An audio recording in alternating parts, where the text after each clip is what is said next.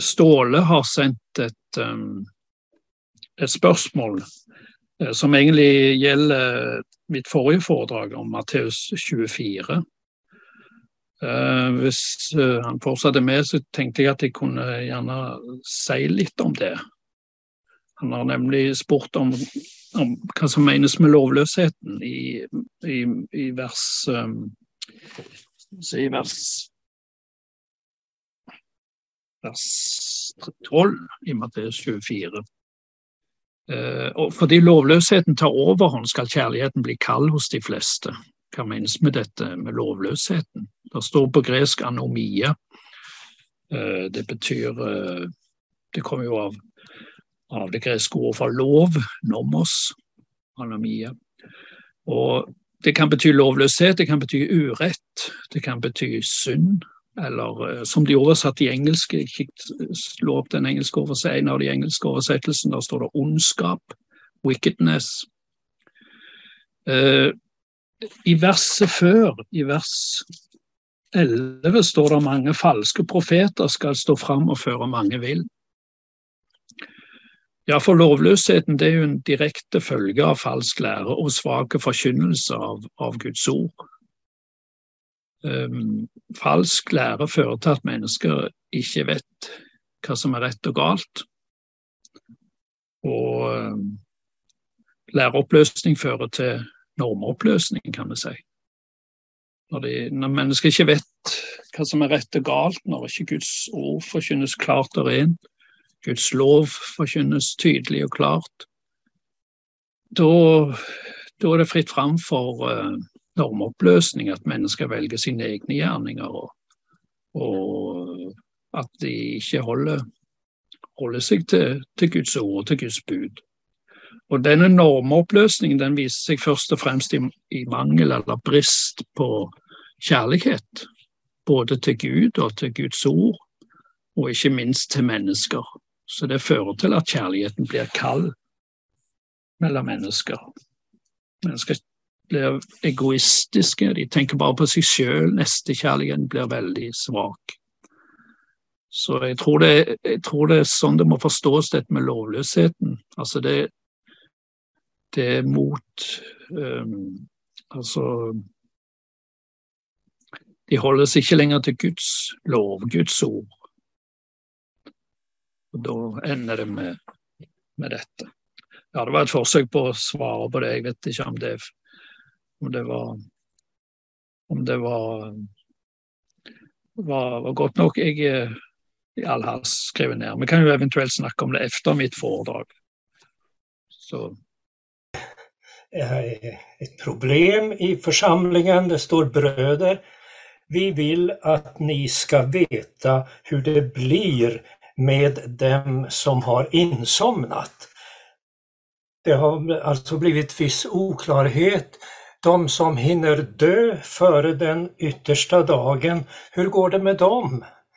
Eh, går de miste då om den stora händelsen när Kristus, frälsaren, kommer tillbaka i sin härlighet för att hämta hem sin brud eller sin församling och hälsa dem ni välsignade, ta i besittning nu eh, Guds rike i sin, i sin fullhet. Det står, eh, problemet är att man var ledsen, man sörjer eh, att eh, då eh, kristna hinner dö innan Kristus eh, kommer tillbaka och då går ju de väl miste om den här stora händelsen. Och så heter det, nej, ni ska inte sörja som de andra, de som inte har något hopp. Alltså det som inte tror på Kristus har ju inget hopp inför Kristi återkomst, inför domedagen. Och så hela avsnittet som då eh, när det är färdigt med undervisningen så står det Trösta därför varandra med dessa ord.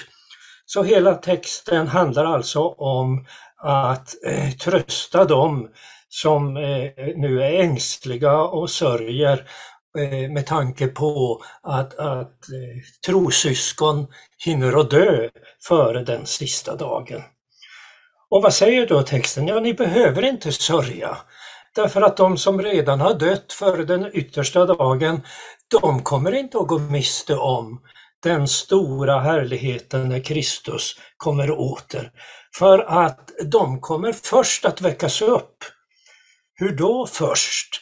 Jo, de kommer, när Kristus kommer tillbaka så väcks de upp så att de också är med lika mycket som de som vid det tillfället ännu, ännu lever. Och det står ju så tydligt att då ska vi som lever, som alltså inte har dött före den yttersta dagen, då ska vi som lever och är kvar ryckas upp bland dem, Eh, upp bland dem eh, tillsammans med dem som redan har, har, har dött. Så om vi läser hela texten så ser vi att det handlar för det första inte om en kriståterkomst eh, hemligt som man har lärt då i bortryckelseläran, att någon gång kommer Kristus hemligt tillbaka och, och, och man eh, tänker sig det hela väldigt spektakulärt, spektakulärt att plötsligt eh, åker en bil på autobahn utan förare eller plötsligt fattas det passagerare eller kanske till och med pilot i, i eh, ett flygplan. Utan det handlar om det yttersta dagen, Kristi återkomst handlar det om eftersom det står när en befallning ljuder, en ärkeängels röst och en Guds basun. Då ska Herren komma, Herren själv komma ner från himlen. Så äh, att det är inte något tyst utan äh, det hörs rejält, det är en Guds basun och det är en ljudlig befallning från en ärkeängel och då kommer Herren själv, precis som det står då i många andra texter. Och, och sedan står det då att de som har dött med, i Kristus ska uppstå först.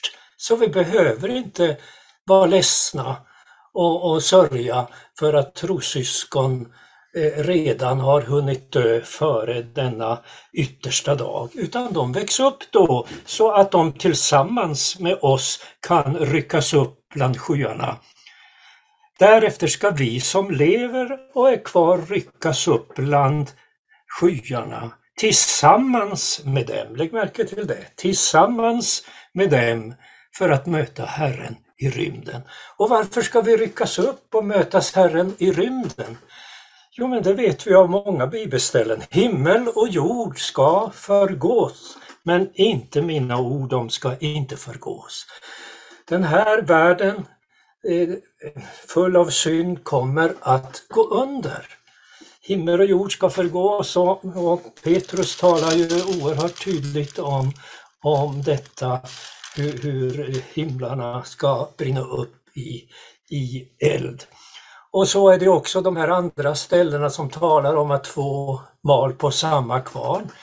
En tas upp och en lämnas kvar, det vill säga den som tas upp den tillhör Herren och Herren tar med sig alla sina trogna från alla tider och de som icke tror blir kvar under den dom som drabbar hela tidsåldern, hela den gamla världen.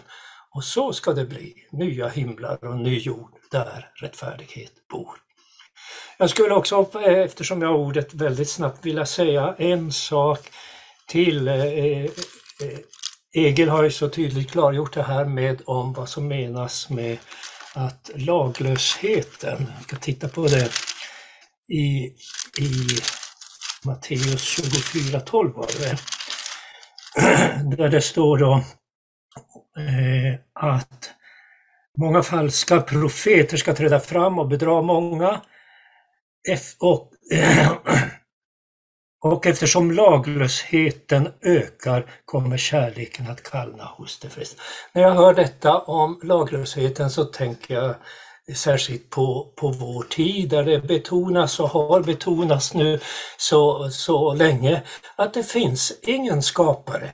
Gud är borta från, från skapelsen, alltifrån darwinismens eh, läror så har, Har inte Gud någonting med skapelsen att göra?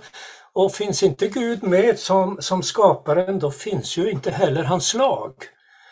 Utan då är vi fria att själva hitta på vilka lagar som helst. Och det är så typiskt i vår tid man talar om eh, eh, hur viktigt det nu är med, med normkritik eller att frångå gamla lagar som vi har kanske vant oss vid och hört om i söndagsskolan om, om tio Guds bud. Det finns ju inga Guds lagar.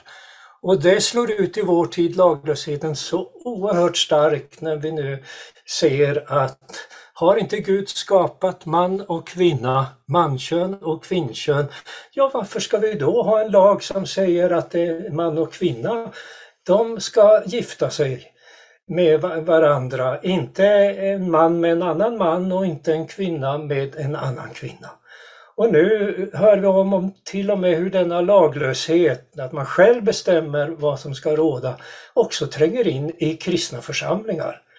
Häromdagen röstade en församling som annars har velat försöka vara bibeltrogen till 80 procent av medlemmarna för att också de skulle införa eh, detta med samkönade eh, äktenskap.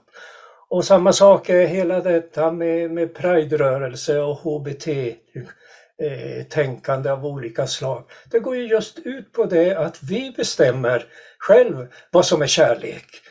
Eh, vad som är eh, det finns ingen Gud som har bestämt det för oss att vi måste följa det. Så laglösheten har, har tagit, tagit över och den sanna, rätta kärleken den, den, den försvinner. Det är min lilla kommentar ytterligare till det här. Är det någon som har lust att tillägga något mer om det med lovlösheten? Har du sett? Tänkt med ja, mm, Nej, det finns ju när jag läser Guds ord så har det, synden har ju eh, varit eh, väldigt lag, laglös, lovlös i, i all sin tid. Om vi läser vad som hände före syndafloden, på, på, före Noas tid, så, så var ju våld eh, spreds över hela jorden så fruktansvärt så att till slut beslutar Gud att, att eh, allt måste eh, slås sönder och, och förstöras och då kommer ju eh, då, då, får man en nådatid på 120 år och sedan kom, kom, kommer domen och den var ju en följd, denna globala, oerhörda, unika världskatastrof var ju en följd av, av synd och laglöshet i, i stora mått.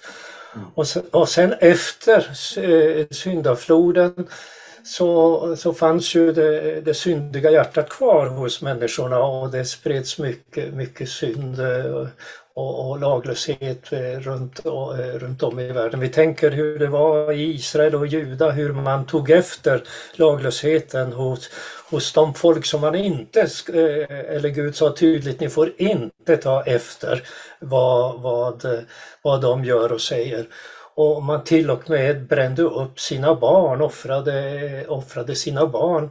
Och, och, det gör man till och med då det är folk som har fått så mycket frälsning och nåd eh, av Gud. Eh, så att i Jerusalem så, så sker sådana såna, såna hemskheter. Men samtidigt säger profeterna i den, i den sista tiden så, ök, så, så blir det inte bättre. Ungefär som vi sjöng en gång, bättre och bättre dag för dag. Utan, utan synden, eh, syndens kvar. Och vi ser ju det så tydligt i vår tid.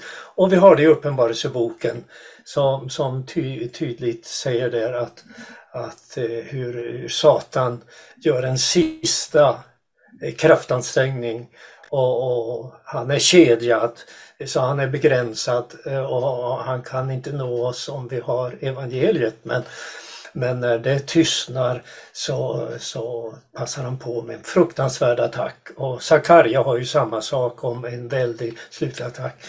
Men Gud griper in och sätter stopp och sen kommer, sen kommer domen. Sista, världshistoriens sista dag. Mm.